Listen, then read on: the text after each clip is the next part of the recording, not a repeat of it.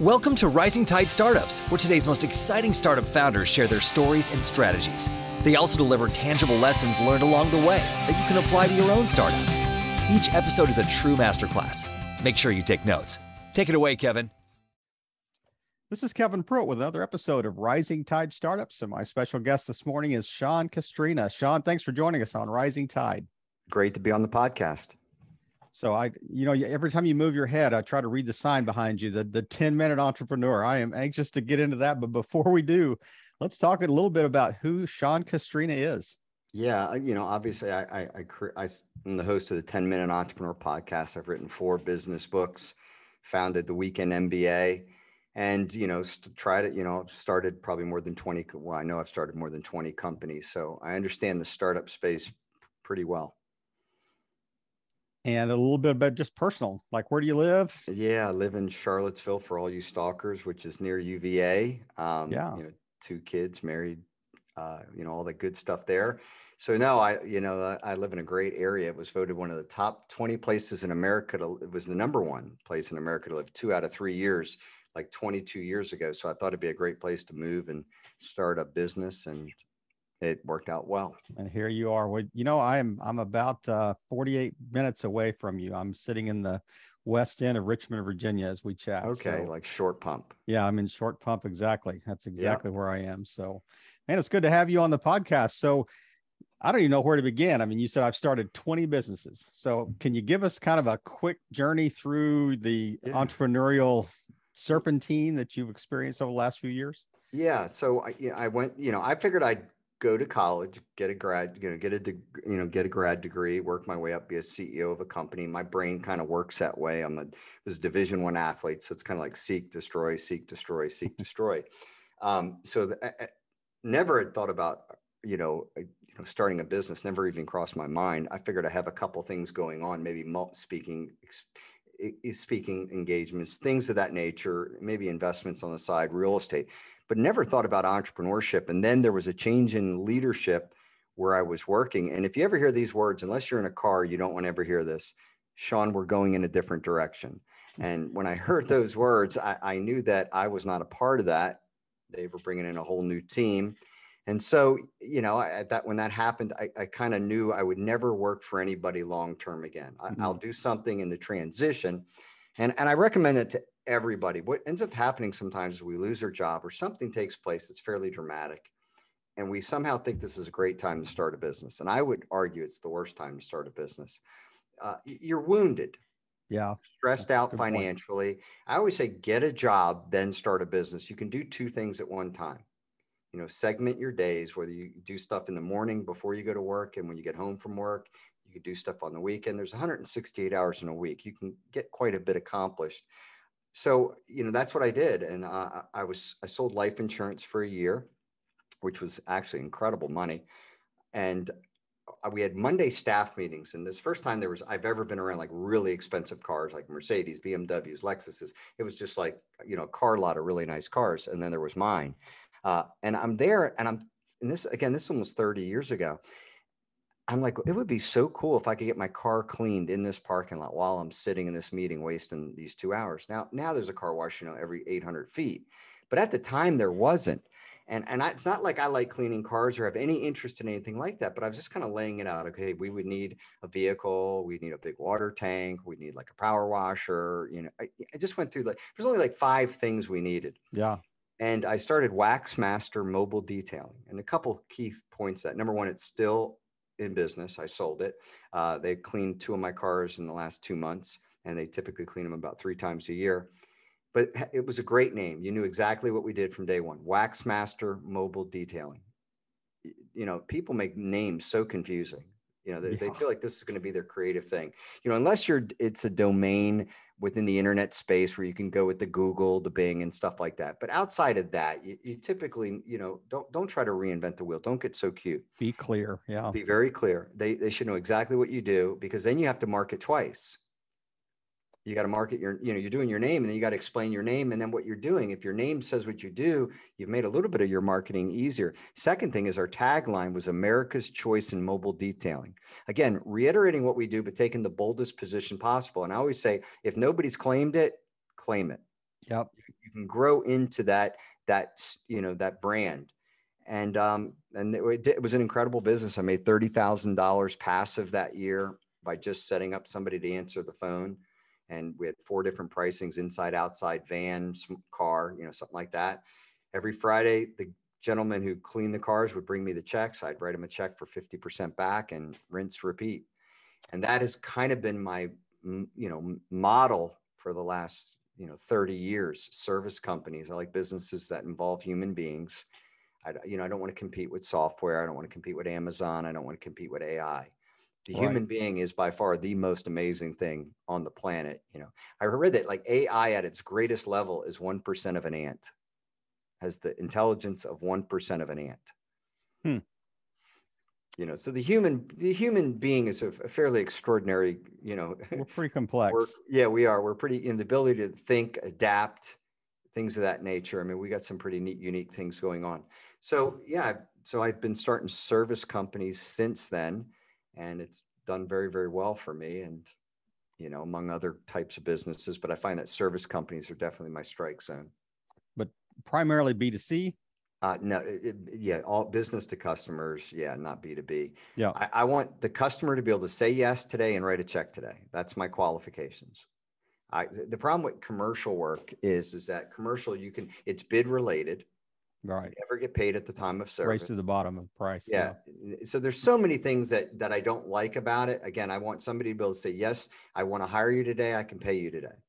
If you can't do that, I'm not interested in rental properties. I'm not interested in realtors. I'm not interested in homeowner that can say yes today and write me a check today. I, that, that is as clear an explanation of like your entrepreneurial D N A as I've probably heard yeah. in two hundred fifty episodes. Yeah. You know, I, I want B two C. I want, you know, say yes today, pay today. I mean, that's it. That, we we have no outstanding invoices. Box. We have no outstanding invoices in our company. When we're, you know, do ten million dollars in service, one of the most service companies, everybody will pay the day or pay the next day. Yeah. But there is no, you know, there's no, we're going to wire it to you. We're going to do this for, no, no. I, we, Net thirty days on the none invoice. Of that, none of that. People say, well, don't you invoice? I go, do, do you, can you do an invoice when you go buy gas or groceries? Yeah. So does that, does that kind of limit the, like the price point too? I mean, you're looking oh, at services I'm, that are fifty bucks, one hundred bucks. No, I mean, tops. I, my typical service personally that I oversee is like twenty-five thousand um, to one hundred, one hundred twenty, two hundred thousand. I mean, it, it'll be over draws, but yeah. they're writing us checks, you know, right. and, and even if it's over draws, it's five checks. It's, you know, they're writing a twenty-five thousand dollars start check, you know, they're yeah. writing a fifteen percent deposit check and things of that nature. But if you train your clients well, And, and my clients know, it's funny, I'll go look at a job and, and what I'm speaking of right now, and I own a really, I, I think I own the biggest digital marketing company in Virginia, but what I'm specifically speaking of, also I own a very high remodeling company, that multi-million dollar and very bougie type of thing. We have designer on staff and kitchen designers, and we do some pretty amazing Great stuff. Place to have one of those, by the way. Oh, Charlottesville. No, it is. Charlottesville's incredible. We literally print money. It's, it, I, I joke that we take money out in duffel bags. Um, but, but with that being, you know, with, with that being said, my customers always joke, they go, Sean, I, they, they always joke about getting their elbow ready. Cause they go, with you, Sean, all we got to do is say what we want and write a check. I go, I've got you trained well. yeah. I don't, I joke that I don't, I don't chase checks. Did I, uh, did I hear somewhere, maybe it was another episode that I might've been listening to that you had done that uh, you try to start a, a new business every year? I try to start a new profit stream within one of my companies or something new within every year. And, and I view that as something worth two hundred fifty thousand dollars or more. So this isn't a fifty thousand dollars hobby or anything like that. And that's why we've added so many divisions within my home service company. And that's why we're getting ready to franchise our digital marketing company. Yeah, I just think, you know, there's twelve months in a year. And I, I don't think it's a bad idea to kind of like every year go, okay, wh- where can we grow? Where's there an opportunity for scaling? And what we tend to do is hold on to the business. Like uh, we hold on to it like oxygen. It's almost like the person holding the, that death grip on the steering, steering wheel. What, what typically what I find the life cycle of a, of a startup and a, and a young entrepreneur is they start the business and then at some point they replace their income as an employee. And that's like the holy grail. Yeah. You know, they got a little bit of freedom, and they're making what they made. And if they're making even a little bit more, oh, that is great. But then they stop there. And then it's a death grip hold on for the duration of their lifetime. Mm. And um, I, I just think you, you got to constantly be growing, constantly yeah. be growing, because things that work today may not work five years from now. What you may be, what may be your biggest profit stream right now, five years from now, may not even exist. Have you built a, I mean, it sounds like you have so much going on, and, and, you know, there's only one of you, and I mean, I don't know how yeah. you multiply yourself or leverage yourself. Partners, but they, partners, partners, partners, partners, partners, partners. I, I partner there, in all uh, my businesses. So if, if, if you have listeners that say, okay, hey, I, I would like to kind of replicate this model.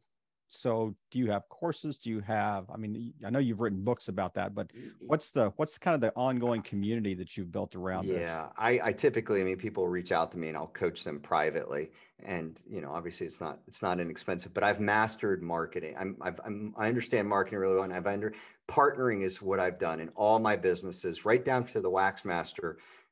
What I do is my philosophy is this: who is the one person in the equation that you're missing, that if you had that, you could either start the business and or scale the business? Mm-hmm. Gen, there's no one person who can typically do both, because you, right. you said you're physically limited. I'm limited in time right now. That, that would be, uh, there's a finite amount of time that I have right now. There's a certain amount of bandwidth that I can put my focus on. So I'll get a business off the ground with someone who's an expert in whatever we're going to do.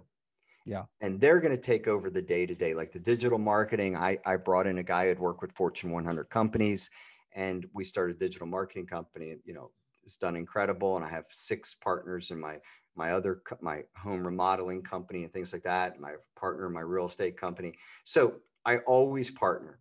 That, like, that is like my go-to right from the beginning. Who is the one person? Like, if I have them and I can mentor them, train them in business, because typically they're coming from an employee situation.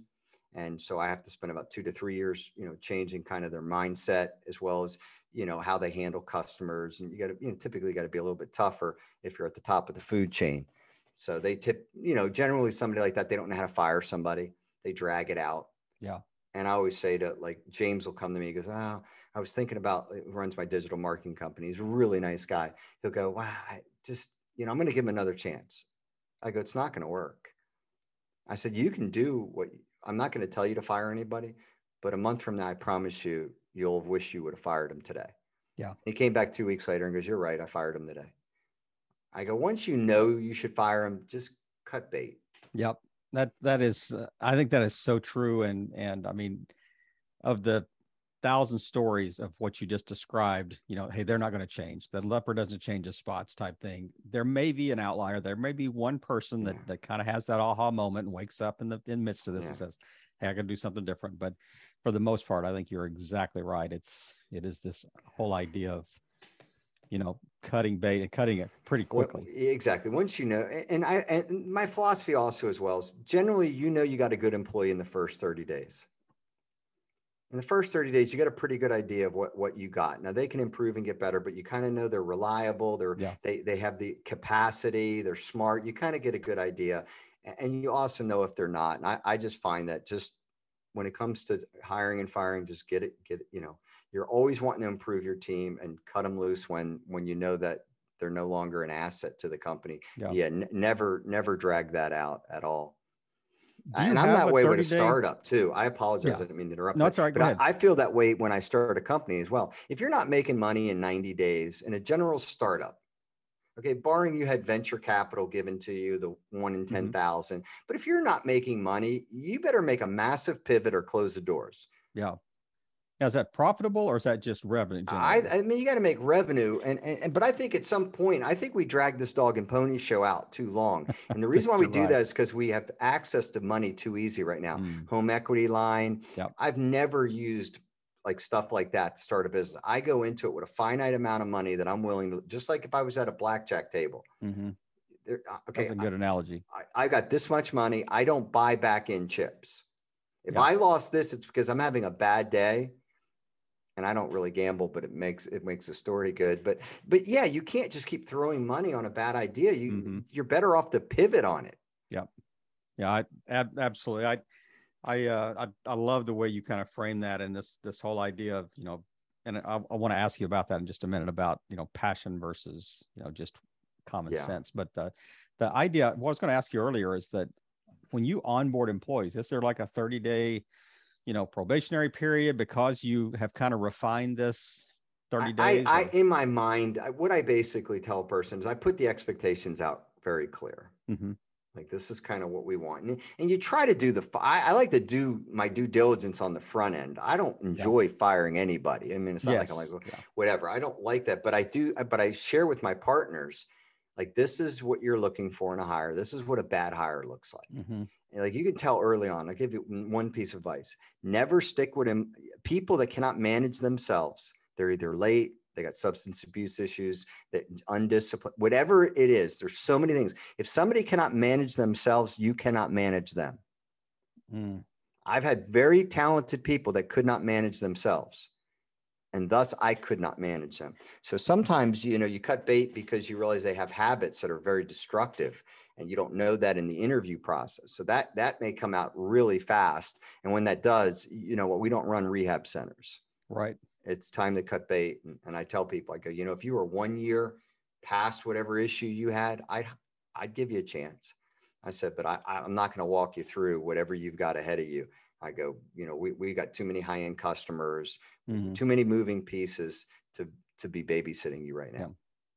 Yeah. Do you, you, have you found it to be true kind of emotionally as well? I mean, if you've had people yeah. that had, you know, that that kind of struggle with getting their head around the, the job, Anything. or they're always yeah. so busy or whatever. Yeah, I'm uh, I am void of emotion when it comes to employees on purpose, um, because you can't, because they'll use it against you. What they end up doing is like a week later, ah, uh, you know, Johnny, you know, their kid, you know, because you're there to share with you, they've been having problems. Johnny's been, you know, skipping school or whatever. I don't care.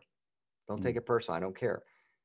You need to, I'm happy to maybe adjust your work schedule. Maybe you get yeah. off a little bit earlier. I mean, I'm, I'm willing to do things like that, but I don't want any of the family dramatic, because you're going to use that against me every time I try to hold you accountable to what I expected of you. Yeah. That, that so is, I don't, I don't point. buy into that, you know, everybody's a kumbaya at work. No, my employees like me because I can create a paycheck for them. If they, if I could not create a paycheck, they wouldn't be there. I mean, they're all there for a reason. We all know why we come in every day. So yep. playing that game, you know, doesn't make sense to me. I, they respect me because I know how to scale companies, grow them. Everything's first class. Their paychecks don't bounce. Uh, we never run out of work. That's my responsibility. What's going on in their house is not my responsibility.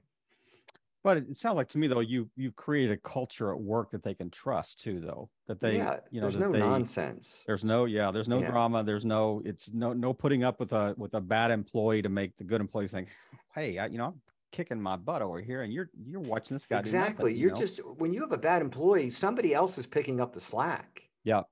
That that's what people don't understand. Somebody else yeah. is picking up the slack. And, and that to me, it just, it's just not helpful. I, I want everybody rowing in the right direction. And I, my, my fault, well, in just hiring in general, my, what I'm looking for is somebody who has exceptional talent. I don't hire any sevens or below. A seven, if you think a person's a seven, they're probably a five. Five, mm-hmm. unless they're opening the doors or wash or cleaning dishes, are not going to move the needle in your business. Yeah. Fives do not yeah. move the needle. There's certain positions where you can get away with it, but but in my businesses you can't. Okay, so I'm looking for talent, smart. You can't fix stupid. You mm-hmm. cannot fix stupid. Smart person can answer a customer's question well. They can navigate a, an issue. They can do stuff on their feet. They they just figure things out. Smart and great capacity. I want a person who can do two jobs. I but you're also going to reward that. Uh, I pay.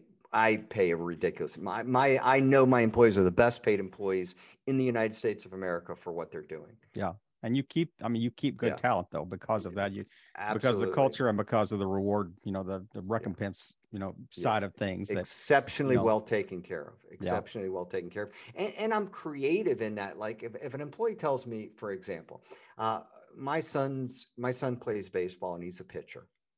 Okay, and, and he, he's going to pitch like one time a week for the next three months. I'd redo their entire schedule so they could go to that game. Yeah. So I, I, I mean, I don't mind being flexible, we, but but don't play a game with me. Just kind of tell me what's going on. Right, right. You know, and, whatever and it is. Show me I, that I can trust you. Exactly. Tell you know, me beforehand. What your strategy is. Yeah. yeah. Tell me what your strategy is to make up for it, or, or whatever it is. Maybe we just lower the, your pay for a season, or, you know, for a certain amount of time during the year. I don't care. We can figure it out, but you know, there, there has to be communication there.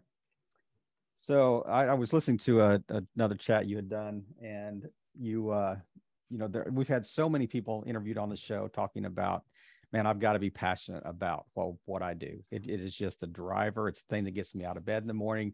And you were like, you were like the counterpoint to that, you know, and saying, I, and I'm, as you're telling the yeah. story about the auto detailing thing, I'm thinking there was no way he's sitting in that boardroom, that conference room going, I am so passionate about cleaning cars.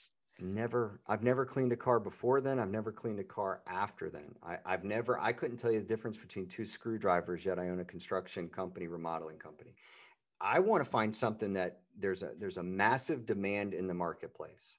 I'm passionate about business. I'm passionate about marketing. I love creating the game that works. I like creating all the little pieces, the function, you know, I love the setting up, the attracting customers, selling customers, the fulfillment. I, I love that.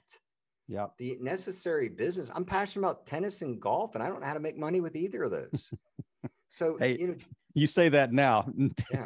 twenty twenty-four, Sean yeah. may have a golf company or, yeah, but or a tennis company. But you get the general idea. It, the example is this. I'll give you close up with one example in that dealing with that question. I started my a handyman company twenty-two years ago, and we actually had a, a retail space, because it was just affordable. And so we had a retail space, and to the left of me was a guy selling trains, all everything you can for like trains, the little, you know, the little mm-hmm. model trains and yep. all that. I mean, he wore the, you know, the conductor's outfit, the hat, I mean, the whole roll. Okay. The other side of me was a lady doing scrapbooking. She, you couldn't have been more passionate. These two people were so passionate. These two people were out of business in six months. I'm back to, I'm twenty-two years later, because I had a durable service that people needed. And, and the problem is we get passionate about something, and we may live in an area where there's not enough of us mm-hmm. to, to make it a, a go at it. Now, yep. if you can find something that you're passionate about and there's a nice market for it, hey, I'm like, have at it. I don't think you should do something you don't like doing, right. but I just, I like the business part of it. What yeah. we're actually doing is kind of irrelevant to me. If my customers have a demand for it and we can fulfill it at a high level and there's nice margins, I'll we'll clean toilets if that's if I can get enough demand for it. Well, you won't, but you'll hire yeah somebody hire will. That. I'll yeah, find right. twenty-five people that love cleaning toilets. You know, it, somebody's got to do it. I, yeah, I think that passion is an entrepreneur's mistress. It gives mm. us a reason to drag a business along longer than we should. We look at it through the wrong lens. Mm-hmm. You know, it's kind of like how we would look at our children. We give, you know, typically in a healthy situation, you give them the benefit of the doubt on nearly everything. And, and you know, because you're always waiting for the story to turn. You know, it's always yeah. going to get better. I don't think of that like a business. I don't have that kind of, I don't have that level of grace. It's never, we don't scrutinize to the level that we would things we weren't passionate about. Exactly. So we yeah. hold on to something longer than we should, instead of looking at it from just the pure numbers. This is yeah. not making money. We do not have enough foot traffic, or we don't have enough people interested in it. Again, I, I, I like tennis. I love tennis and golf in Charlotte. So I haven't figured out, you know, how to make it, you know, you know, a business, but I've, it's made me enough money where I can play any golf course in the world. So you, I love the idea of this kind of this constant churn, you know, every year I, we got to, we're thinking of something yeah. new or whatever. What do you have like a, what's the, what's the post-it note process that you go through that, that when you're evaluating or even finding yeah. business opportunities? Well, number one is I never stop looking. So mm-hmm. I'm looking three hundred sixty-five days. What I do is I look at what I have, and, and a couple of the things that I look at, I go, where within what I already own, what are, what are, what would my, tar- what would my target customer want that I'm currently not providing? Like, like just add-on at, services? Yes. Whatever yeah. it is, just, right. just kind of look across the board. What is it that we have the capacity to do that our customers would, would trust us to do? And maybe mm. you're, you expand in there. Where would there be synergy? Yeah. When I did the digital marketing company, it was completely the opposite of what I had going on, but, but we needed digital marketing to promote our business. Our competitors were beating us up in digital marketing. Mm-hmm. So I knew we had the, you know, why not have our own digital marketing company? And, and now it's not a fair fight. So I look for synergy. I look for complementary things within the space that we're in. I listen to what our customers are asking for. I mean, you can find it. If you're, if you're looking, you will find it. Yeah. Okay. It, it's, it's yeah. out there, but what ends up, again, we end up holding the steering wheel for, you know, for dear life. We don't look for anything else, and we, we hope it stays forever. And I'm just always, you know, always I was looking, I, I mean, it's great. You know, I, this is just how my brain works. Just perfect example. So I had two men in a truck come to my house yesterday, and they were moving some stuff because I was doing a furnished apartment somewhere. And my, I kind of looked at them and I'm like, okay, two men in a truck. This is a really good business, because I look at what I paid them for the hour. So this is a great business model. It's a franchise. Mm-hmm. And they actually had three people working. And he goes, yeah, we never have three people. I said, yeah, see, my, if I was going to start your business, it would be three dudes and a big truck. And they were like, that's a great name. I go, yeah, because I'm going to go one top. I'm going to one over each of the things that you have. You have two men in a truck. I got three dudes, because you just picture somebody a lot stronger and bigger. And a big truck, I can carry a lot more stuff in one load.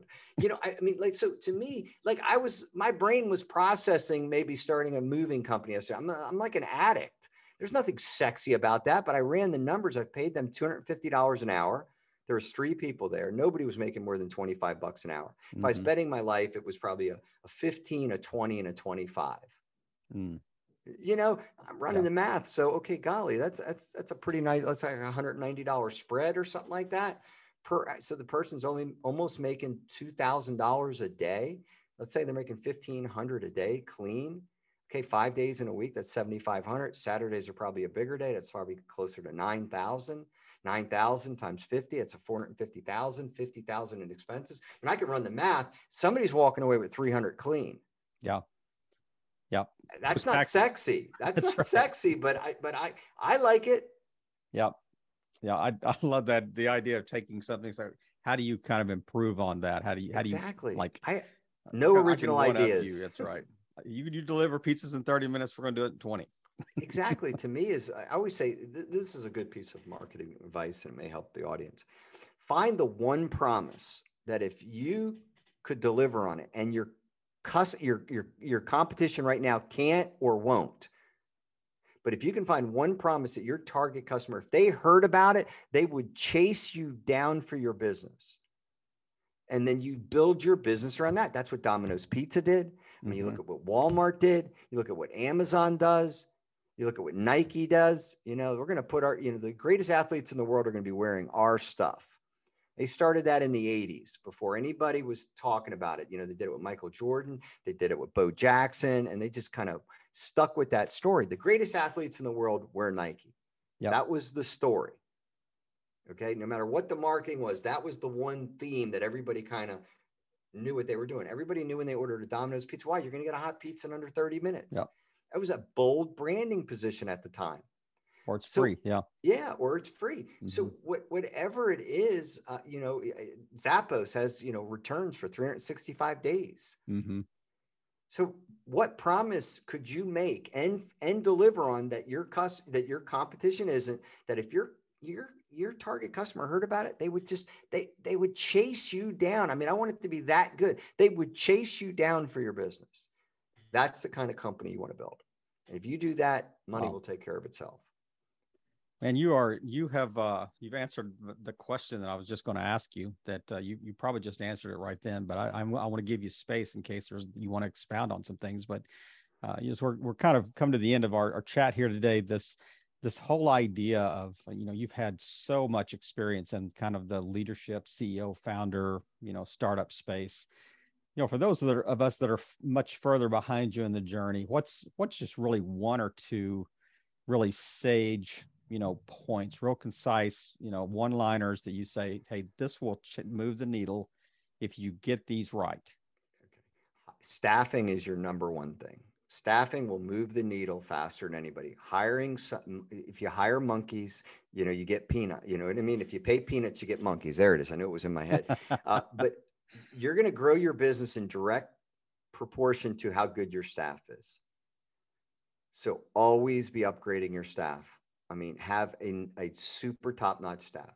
Number two is, is that partnering fifty percent of a lot is better than one hundred percent of a little. Why mm. does Warren Buffett have a partner?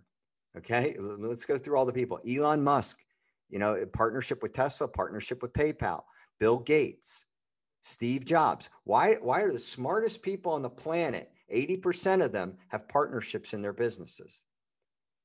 So I think partnering allows you to create momentum and scale so much faster. And, and then the marketing, you've got, you know, the biggest problem with small businesses, they take the gas, they take their foot off the gas on marketing. Never take your foot off the gas in marketing.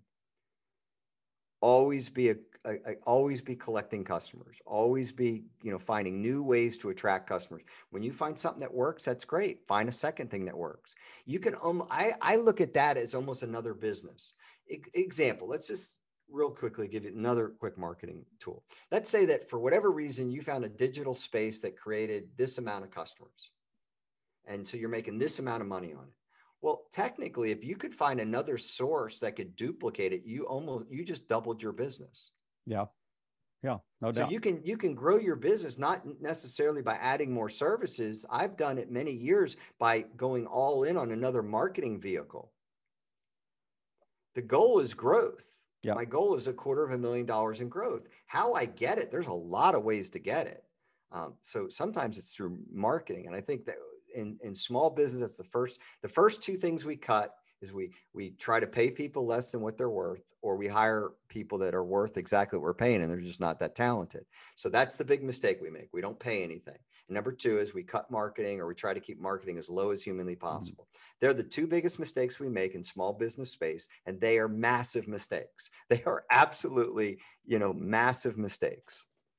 Well, another thing you mentioned is that, you know, if you're, as you're doubling down on something that's working, you're actually, you, you've de-risked it too. I mean, yeah, the, the, yeah. you know, it's going to work. You know, yeah, exactly. I don't, I mean, I'm not patient in letting, you know, if something's not working, I move on to something else, mm-hmm. but I'm always looking for more ways to apply leverage yeah. Yeah. in my business. You know, if I, I find that if you get comfortable, you know, generally, you know, the next stage is, is that you start, you know, money starts, you know, teetering out. And then there's the bottom, you know, then, then, you know, obviously you start going on the downside of it. So I don't ever want to think like that. I always want to have a growth mentality. I always want to have a staffing. I'm always interviewing. I'm, I'm totally staffed to the right now, but I still interview all the time.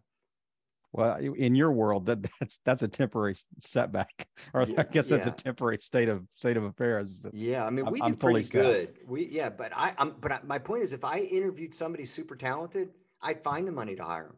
Yeah. yeah. Like I, I, because they're, I know they're going to generate talented people mm-hmm. always pay for themselves. It's the untalented that costs you money. Yeah. The talented, gifted person, they're worth every penny you're paying them. And more. Yeah, exactly. Yeah. Man, I tell you, you, uh, you warned me before I hit the record button that you said, uh, hey, I'm going to, I talk fast, but I, you know, it's not just quantity. I mean, it's the quality that, that you have built into this, you know, thirty minutes or so that we've been chatting. And Sean, I just, I really appreciate you just taking time today, and just, uh, it's really good to connect on a, on a beautiful Saturday morning in Virginia. Yeah. And as we, as we wrap up today, is there any, any closing thought you would like to add? And then maybe just tell people where the best place to find you online, you know, yeah, uh, prop up your podcast.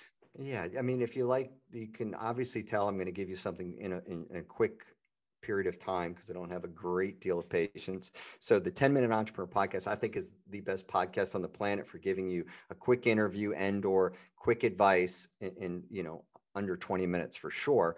Um, and then secondly, if you go to sean castrina dot com, you'll, I have a free book you can download. It'll get you updated on the Weekend M B A. And we, our newsletter is really good. It, it gives you something that you can actually take to your business and implement. So yeah. And then I'm obviously on, I'm on Instagram. So any of those, sean castrina dot com. You can find me on Instagram. And uh, I think, you know, that, that's, that's a real, really good start. Well, Sean, thank you for repping our state well uh, this morning, as uh, you, you shared such a, just a great amount of value in a very short period of time, but, uh, and also just really kind of upholding the promise that we try to deliver at Rising Tide. And that is just helping all boats rise in a rising tide. Sean, have a great weekend. Great. Thank you so much for having me. Another episode in the books. We hope you heard some great takeaways. Don't forget to subscribe and leave a five star review on iTunes and YouTube. As always, thanks for listening to Rising Tide.